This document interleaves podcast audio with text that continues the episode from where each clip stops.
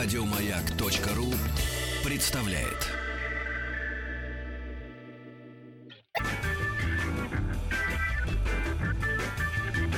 Добро пожаловать или посторонним вход воспрещен. Надо сказать, о, о, Ольга, э, руководитель пиар-службы издательской группы э, Азбука Атикус, а, э, вы вот еще ничего нам не рассказали, а уже принесли пользу. Знаете почему? Потому что, готовясь к эфиру, а, пробежавшись по некоторым а, анонсам книг, с которыми вы пришли, мы нашли слово, неизвестное нам, два часа назад, а может быть даже чуть раньше, «оммаж». Слово «оммаж» пошли к специалистам во французском языке. У нас разбирается Антон Долин, наш кинокритик, который нам рассказал, что это. Поэтому вот, вот таким вот, а, э, если э, среди слушателей есть те, кто не знают, это дань или почтение чему-либо. А, вот видите, какую пользу вы уже принесли. Очень надеюсь, что в ближайший час принесете еще больше нам а, разного всего и интересного. Э, какие книги сегодня и почему именно эти книги вы пришли, чтобы ими похвастаться? Ну так давай, давайте вернемся к Антону Долину, собственно, к слову «омаш» и где оно встречается. Встречается слово «омаш» в описании книги «Ночное кино». Не случайно Антон Долин, видимо, у вас возник. А, ну, он у нас вообще не случайно возник. А, книгу написал Мариш Пессел. Она вышла не так давно. А, «Ночное кино» — это действительно омаш а, мировому кинематографу. Главный, один из главных героев книги, вокруг, вокруг которого построен весь сюжет, это режиссер, таинственный режиссер Станислав Кордова. Кордова. А, он самая большая тайна книги. В нем собраны это такой большой-большой собирательный образ, в котором есть и я так перечислю режиссеров, которых мы нашли.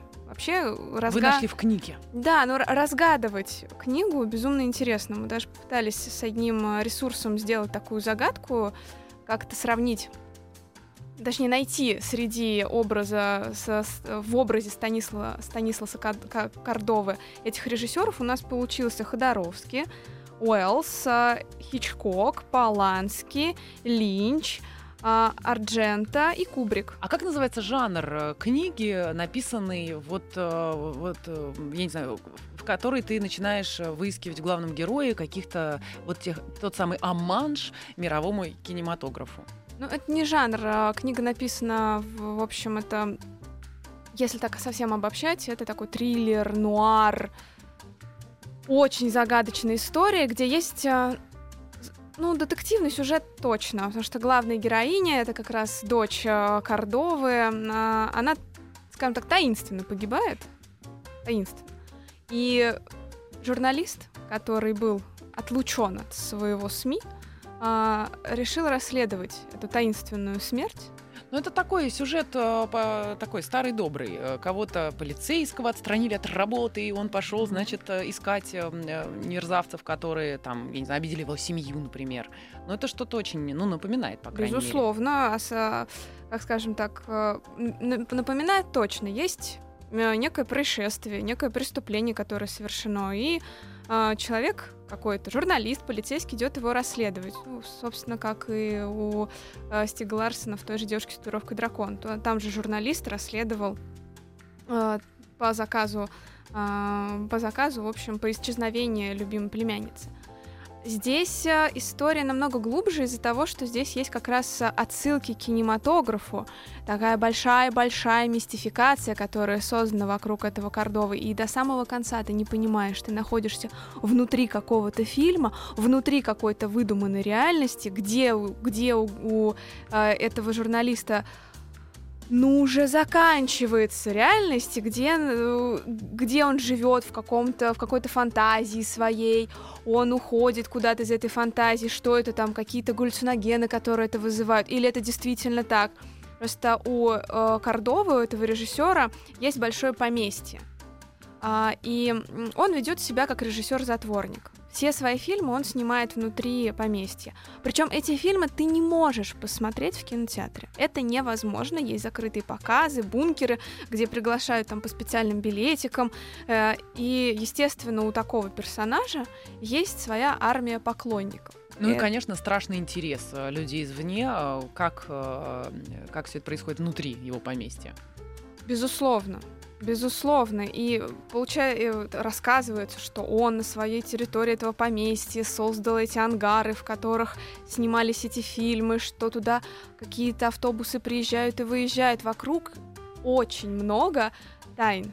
Ну вот, а, опять же, в пресс-релизе написано, что это некая книга перевертыш. А, это как раз вот судя по тому, о чем вы говорите, когда не очень понятно читателю, он уже уже еще в реальности или уже за пределами этой реальности. Безусловно, еще в самом конце понятно, почему это перевертыш. А, ну вот самое главное, чтобы в конце было там... понятно, потому что э, читатель э, э, ну, радуется, когда он в конце концов понимает, что и с ним играли, или он играл, или он частью этой игры стал, и как все было вроде как на самом деле. Да, абсолютно. Я даже не могу сказать, открытый там финал или закрытый финал. Это еще одна большая загадка, и для меня в том числе осталось. Очень хочется узнать продолжение. Свято верю, что Пессел напишет что-то. А Просто... каким образом, кстати, издательство э, понимает? То есть почему вы взялись издавать эту книгу? Мне понятно, действительно интересная mm-hmm. история. А э, как потом складываются отношения с авторами? То есть э, вот какие-то надежды на э, продолжение, они каким образом выстраиваются? Так, если вернуться к Марише Пессел непосредственно, то у нее э, есть определенная история за рубежом. То есть это не какая-то черная лошадка.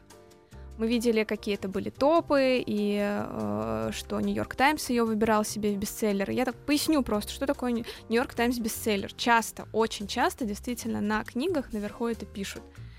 Нью-Йорк Таймс это э, Нью-Йорк Таймс бестселлер это не выбор читателей или критиков.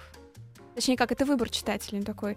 Это не выбор критиков Нью-Йорк Таймс это э, СМИ делает следующее. Оно э, собирает рейтинги продаж со всех э, магазинов. магазинов. И то, что появляется в Нью-Йорк Таймс бестселлер, это те люди, которые действительно ходит, покупает. Это происходит постоянно, это не меняется, и это чаты, это действительно вот э, Но смотрите, то, что продается хорошо. Еще история. А, иногда хорошо продается, потому что я посоветовала Свете Трусенковой, она посоветовала мне что-то, и mm-hmm. мы пошли. Это такая цепочка сарафанное радио.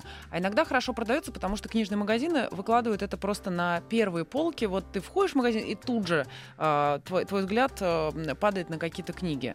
У...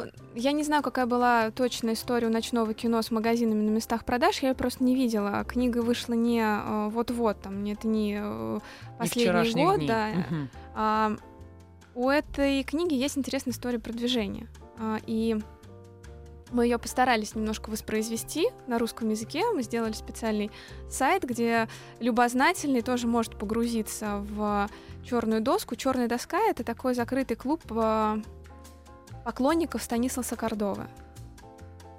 Там очень много материалов. А, я хочу сразу пояснить, Кордова это вымышленный режиссер. Хотел сказать, что Его поклонников вымышленного нет. режиссера. Это же космос. Его нет. Но когда э, Пессел писала свой роман, и когда она создавала вокруг этого романа легенду, есть э, отрисованные плакаты каждого из фильмов. Есть абсолютно полная легенда и биография Кордовы. Есть биографии его жен. Есть вырезки из uh, СМИ и интервью с uh, интервью, сейчас даже скажу, с кем. Это самое знаменитое интервью Кордовы. А которое... давайте мы сделаем маленькую паузу, а вот с кем было интервью и есть, uh, мы узнаем через полминуты. Добро пожаловать или посторонним вход воспрещен. И мы продолжаем э, говорить о книге «Ночное кино». А Мариша Пессел — это автор этой книги. И а, о том, э, что, что книга — это только какая-то, знаете, часть всего того, что происходит с Маришей и с тем, как она выстраивала, собственно, вокруг этой книги да все, пространство, все, что с этим связано, я так понимаю. Абсолютно. Ну, книга все таки на первом месте потому что появился сначала текст, а потом появилось все остальное.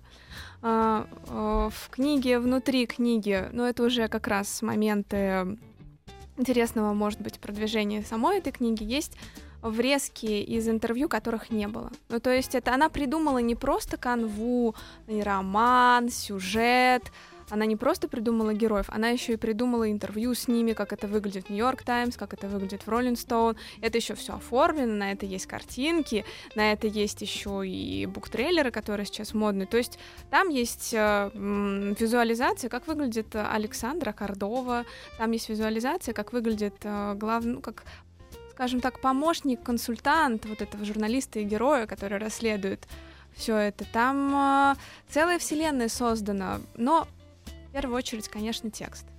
В первую очередь текст местами бывает очень страшно.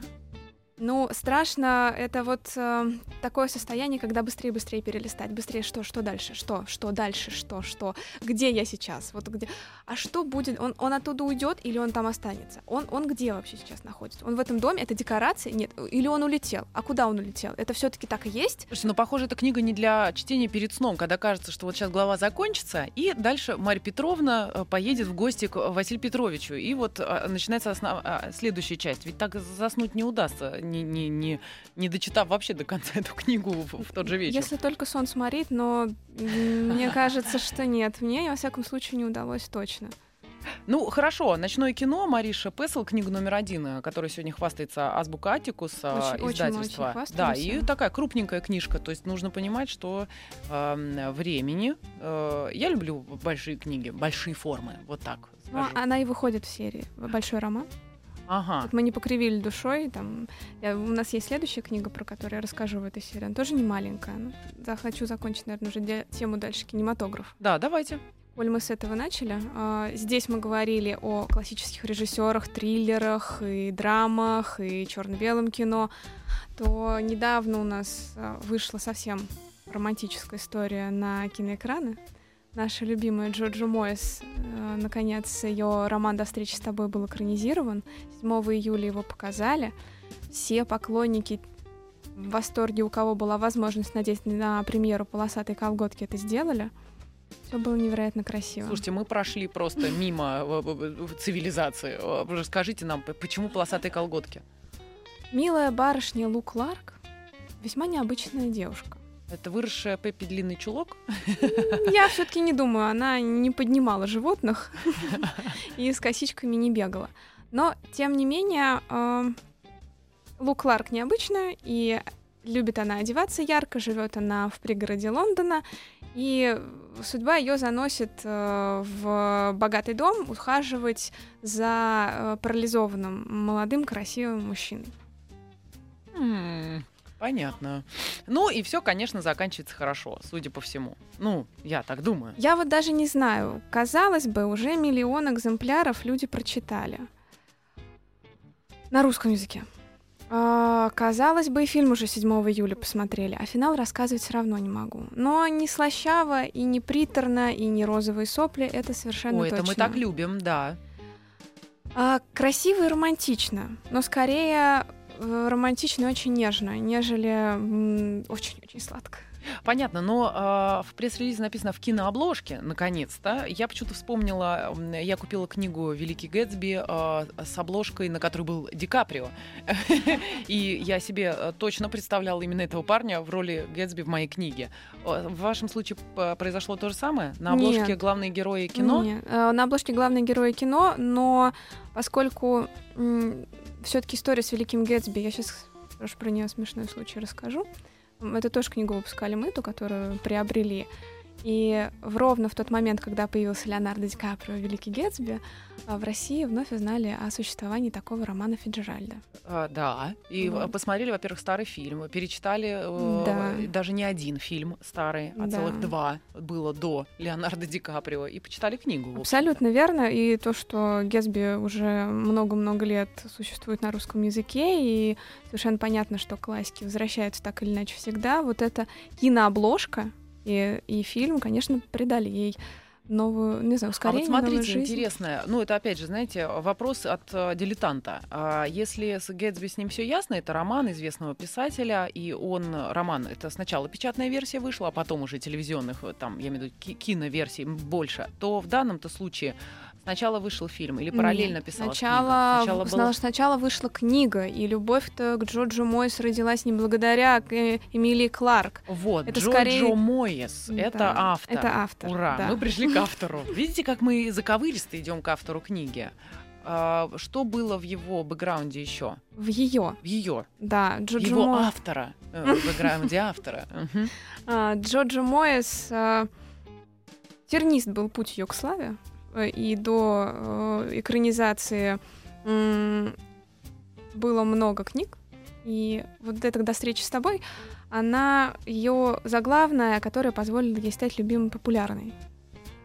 Писала она долго-долго, много-много предлагала разным издательствам, а, не брали, не брали, не брали, и тут вот э, «До встречи с тобой» на английском языке, и, собственно, полюбилась. Главная героиня полюбилась, и а, полюбился главный герой, и благодаря до, до встречи с тобой Джорджи Мой стал популярным. Потом стали публиковать ее те книги, которые отвергли. Ну, как это обычно и случается. Открыли глаза э, издатели на то, что э, есть еще что-то. Такой господин э, Иден случился, но с хорошим финалом. А, Когда Джорджи Мойс популярна, любима, она снимает кино, у нее шикарная большая собака, она живет э, за городом, и это все здорово, красиво. Но я еще раз повторю, Джорджи Мойс, она романтична, но она не приторна. И у нее есть совершенно замечательные книги, помимо «До встречи с тобой», «Письмо к твоему любимому», а, «Девушка, которую ты покинул». Но мы сегодня говорим о книгах вашего издательства, и Это сразу же самое, после новостей. А, это то же самое. Хорошо, мы вернемся к остальным. Добро пожаловать или посторонним вход воспрещен.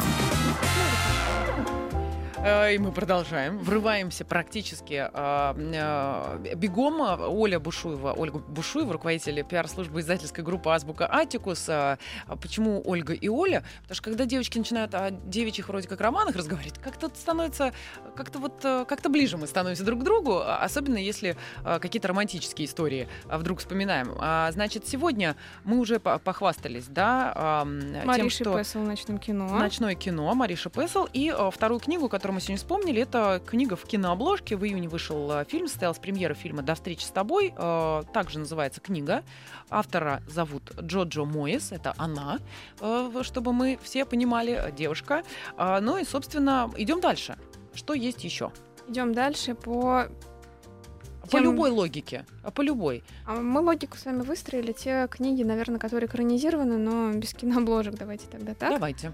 Потому что м, у нас есть две, как минимум, те, которые стали классикой в Англии романы. И одна из них там кла- классика кино. А, я сначала перейду к Ричарду Адамсу, обитатель холмов.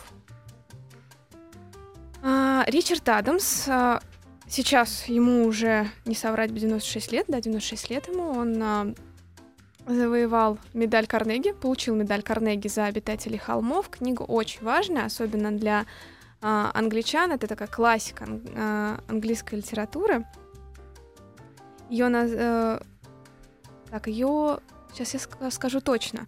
Она вошла в список 100 лучших книг всех времен и народов, ну, по мнению, соответственно.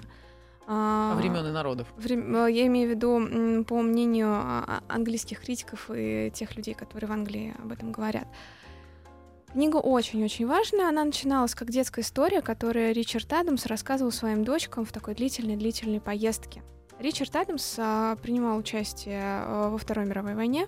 Ну, 96 лет, да, там, может быть... э, Он родился в двадцатом году. Прям, э, да, в двадцатом году он родился. И однажды в поездке э, нужно было чем-то отвлечь дочерей, как-то себя тоже, в общем, не усыпить в дороге. И он начал рассказывать, там был у него некий случай э, на войне, э, какие-то военные события происходили, но дочкам вряд ли было интересно про это слушать, и он придумал такую большую-большую, красивую, интересную, сложную историю про кроликов. А потом она вылилась в роман, который он писал параллельно с тем, пока работал. Сейчас а, а, он президент Королевского общества по защите животных от жестокого обращения. А до этого это как-то иначе называлось, но он всегда был связан с защитой животных, с экологией, а, и ему все это близко.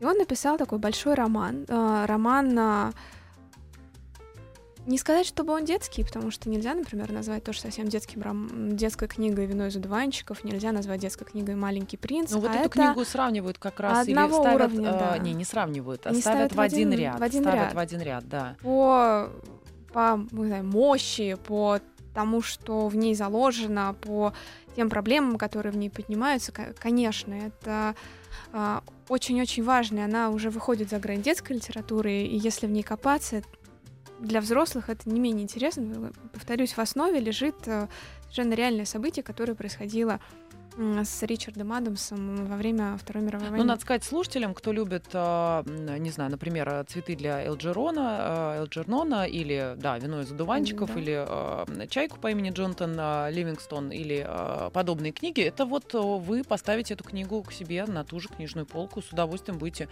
я думаю, перечитывать, как и делаете с вышеназванными. Безусловно. И х- хотя, хотя главный герой там кролики, и, в общем, а, во- война между семьями и за территорию ведут кролики. Это очень интересно и Интересно, как вы, вы как издательство оформили эту книгу, потому что вот эти цветные корешки э, книжные э, меня лично как читателя э, очень привлекают. Ну, Красиво мы ее оформили. У нас до этого выходила его книга, ну, как сказать, вторая по важности, она называлась «Шардик», она выходила в той же серии, что и «Ночное кино», большой роман, когда уже э, это действительно большое какое-то эпичное произведение. А, Она в другой серии, а это вот такая красивая, цветная, с кроликами на обложке. Но все-таки это книга для взрослых. Да, это точно книга для взрослых. А, все, 18 плюс. Так на всякий случай. А, Потому что не обитатели. провоцируйте нас, здесь нет 18+, она без термоупаковки, да, мы не дай бог чего не нарушить. А, а в термоупаковках это. 18+. А, вот, смотрите, какие тайны открываются нам сегодня. Да, 16 плюс. э, Без да. термоупаковки. Без термоупаковки. Хорошо, ребят, это сейчас совсем другой вопрос. Э, В конце концов, книги из детских становятся взрослыми очень часто, и наоборот. Так тоже бывает. Безусловно. В общем, когда люди пишут, э, написался Робинзон Крузо, он не задумывался детской книгой. А Поехали дальше. Что есть у нас еще сегодня интересного? И продолжая тему кино, экранизированных когда-то книг, э, обладать Антони Сьюзен Байт. А вот она, кстати, в термоупаковке. Да, она в термоупаковке. так просто в нее не заглянуть. Не заглянуть. Но мы постарались все, что можно вместить э, на оборотной стороне, обла- стороне обложки, это называется четвертая сторонка. Обладать не новый роман. Это переиздание, которого давно-давно не было, и это классика английской литературы. А, Антони Сьюзен Байт получила за этот роман Букеровскую премию. Это тоже она. Это тоже она. Мгм. Это тоже она. Она получила за нее Букеровскую премию. Это роман, который журнал Time включил в список 100 лучших романов, написанных на английском языке в определенный период. А, ну а BBC назвал, ну как BBC сказал, что это одна из 200 лучших книг, которые вообще в принципе когда-то были написаны. Про роман «Обладать» я могу рассказывать, наверное, больше, чем «Ночное кино». Я просто хочу сделать обратить внимание, там, что это серия опять большой роман, где ночное кино выходит, где вых- выходит Ричард Адамс. Обладать можно читать по-разному. Я когда готовилась к выходу этой книги в нашем издательстве, я набрела на одну очень интересную статью, которая есть в зарубежной прессе, когда э, скрупулезно рассматривается этот роман с, разной, с- разных сторон. Надо сказать, это сложная литература, но а, поскольку она такая многоярусная, она такая слоистая, а, это тот случай, когда филолог найдет для себя истинное удовольствие в языке и в переводе. Ну, Здесь, здесь над переводом обладать старались два э, совершенно гениальных переводчика, можно сказать об этом точно, потому что тот, кто перевел обладать и бает, может сразу вешать себе сюда медаль на грудь. Все, это, это высший класс. А, это Псурцев и Ланчиков, которые переводили этот роман. Здесь, э, здесь просто счастье и э, какое-то невероятное эстетическое удовольствие от языка. Это, во-первых. Ага. Для Это филологов. Для филологов, Да, для так. людей профессиональных, так это скажем так. Ам, И вот как раз в этой статье говорилось о том, что а, приступать к роману «Обладать» э, нужно, бы, нужно быть подготовленным. Надо прочитать э, литературу, классику, все это знать, чтобы понять ее шутки и какие-то отсылки к чему-то. Это одна ступень, когда ты уже такого А если вот хай-класса не очень читатель. подготовлен, не очень прочитал Вот. литературу, К этому роману можно подступать с большим удовольствием, если ты ничего этого не читал. вот. И абсолютно быть счастливым и получать от этого невероятное удовольствие, потому что э, здесь есть и любовная линия, и э, детективный сюжет. Я немножко так его коснусь. А, и еще вот этот переброс в разное время. А, два ученых, которые занимаются творчеством двух вымышленных, надо сказать, писателей. а, один из этих ученых находит в книге письма. Старается понять, а это большое открытие. Находка этих писем говорит о том, что вот этот там писатель, который был когда-то в викторианскую эпоху, что-то вот это прям открытие, открытие в Ну, литературе. сейчас тоже в новостях вон, звучат письма. Вот тоже открытие-открытие для некоторых товарищей. Да, так, это вот нам знакомо. Он находит э, в своем времени, где он живет, э, человека, который занимается, э, скажем так, адресатом этих писем и ее биографии. И еще между ними завязываются отношения. Мгм. И тут есть и любовь, и, в общем, разбор э, любви давно минувших дней, и погружение в этот мир, э, литературы большой, и есть еще этот детективный сюжет, собственно, разгадать, а кто же был, кто же все-таки был э, адресатом, кому писал этот э, вымышленный великий писатель. Мгм. Поэтому к этому роману можно подходить с разных сторон. И там а, Байет совершила, ну тоже, да, безусловно, подвиг, за что ей и дали Букеровскую премию. Там есть... Она выдумала этих авторов, которые фигурируют в, главных ролях. Но тем не менее, эти авторы писали не прозу. И она всю эту непрозу на манер викторианской эпохи тоже выдумала. Ее тоже перевели, поэтому Вы сказали слоеный пирог. Я понимаю, что она повар тот еще. Она гениальный повар. накручена, э, дай боже.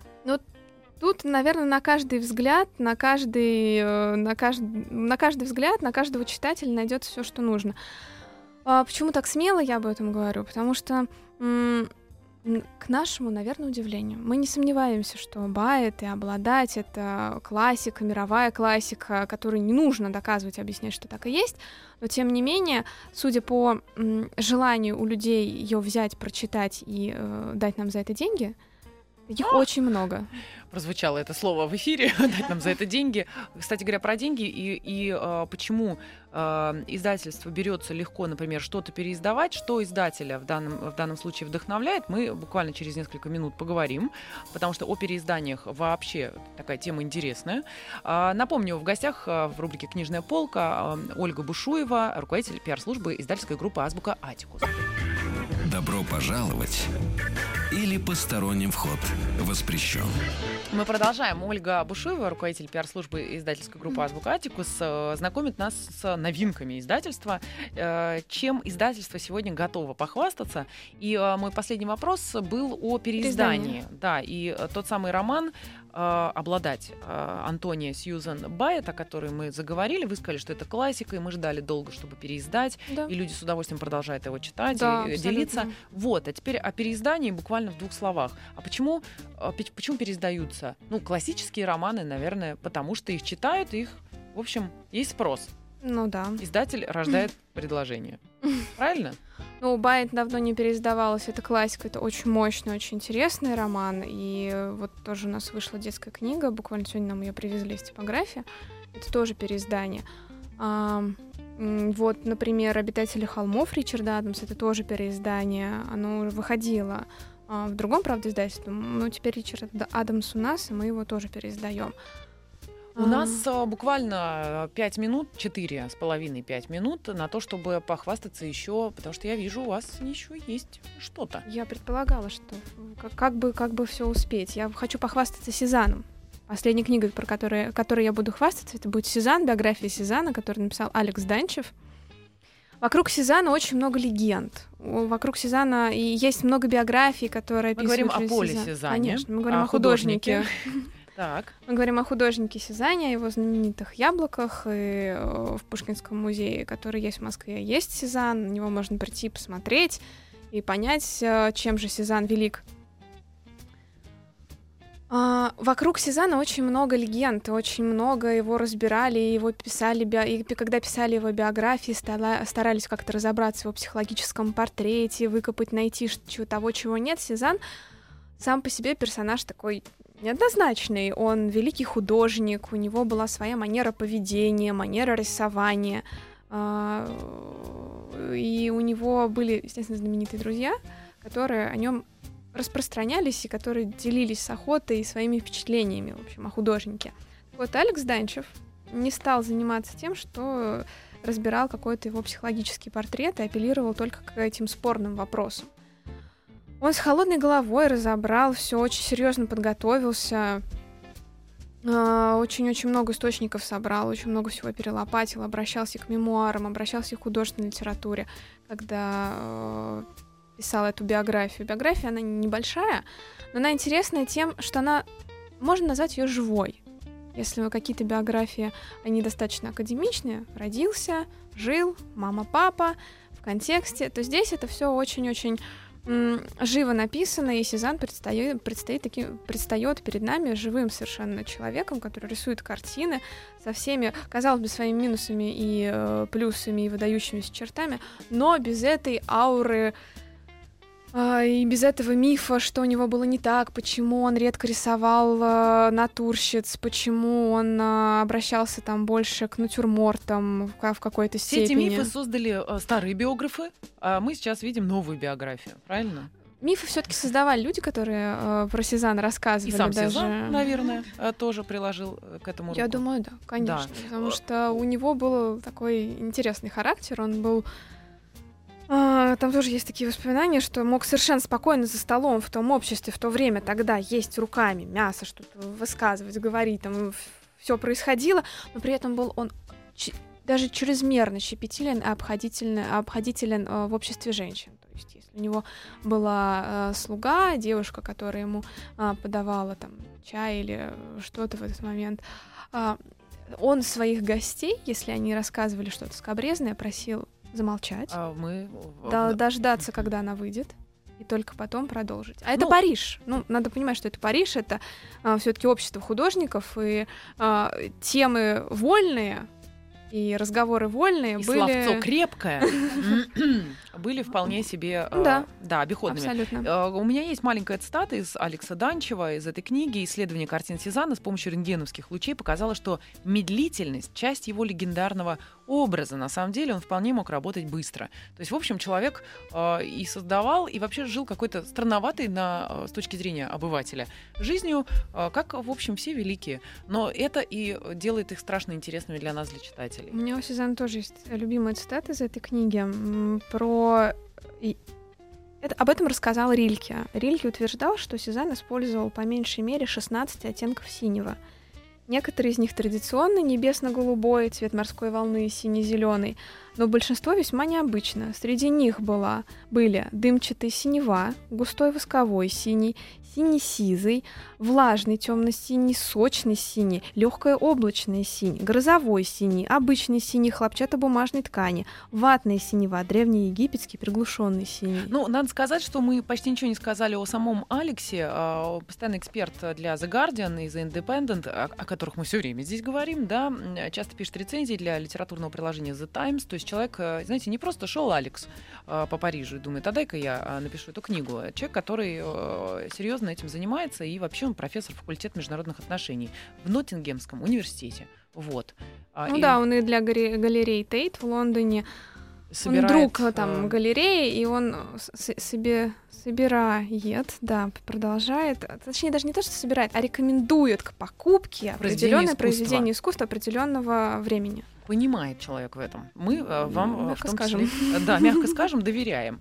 А, что-то еще мы можем э, сказать об этой книге а, Алекс Данчев или об Алексе или или а, а почему, кстати, издательство взялось публиковать эту книгу? Ведь тоже к вам же так просто не подойди со своей книжонкой. Э, нужно... Потому что одна на сегодняшний день одна из знаковых биографий Сезанна. Именно тем она и хороша, что биография и в западной прессе, и в, каких, и в рейтингах, которые мы просматриваем, она заслужила положительные отзывы, и я уже говорила, что это живая биография. биографии, которые интересно читать. Ну, то есть, а, не знаю, э, «Жизнь Маяковского» — это большой роман, там, «Жизнь Сезанна» — это тоже большой роман. А, жизнь Чехова это безумно интересно. И когда э, великие люди выступают в роли главных героев, и это получается почти как художественное произведение, конечно, это интересно. Особенно если оно ре- на реальных событиях э, основано, да? да? Человек да. Э, по крупицам собирал ту самую биографию, о которой и рассказал. Большое вам спасибо. Ольга спасибо Бушуева, вам. руководитель пиар-службы издательской группы «Азбука Атикус». Есть что почитать. Безусловно. Да, спасибо большое, друзья. До завтра. До свидания. Еще больше подкастов на радиомаяк.ру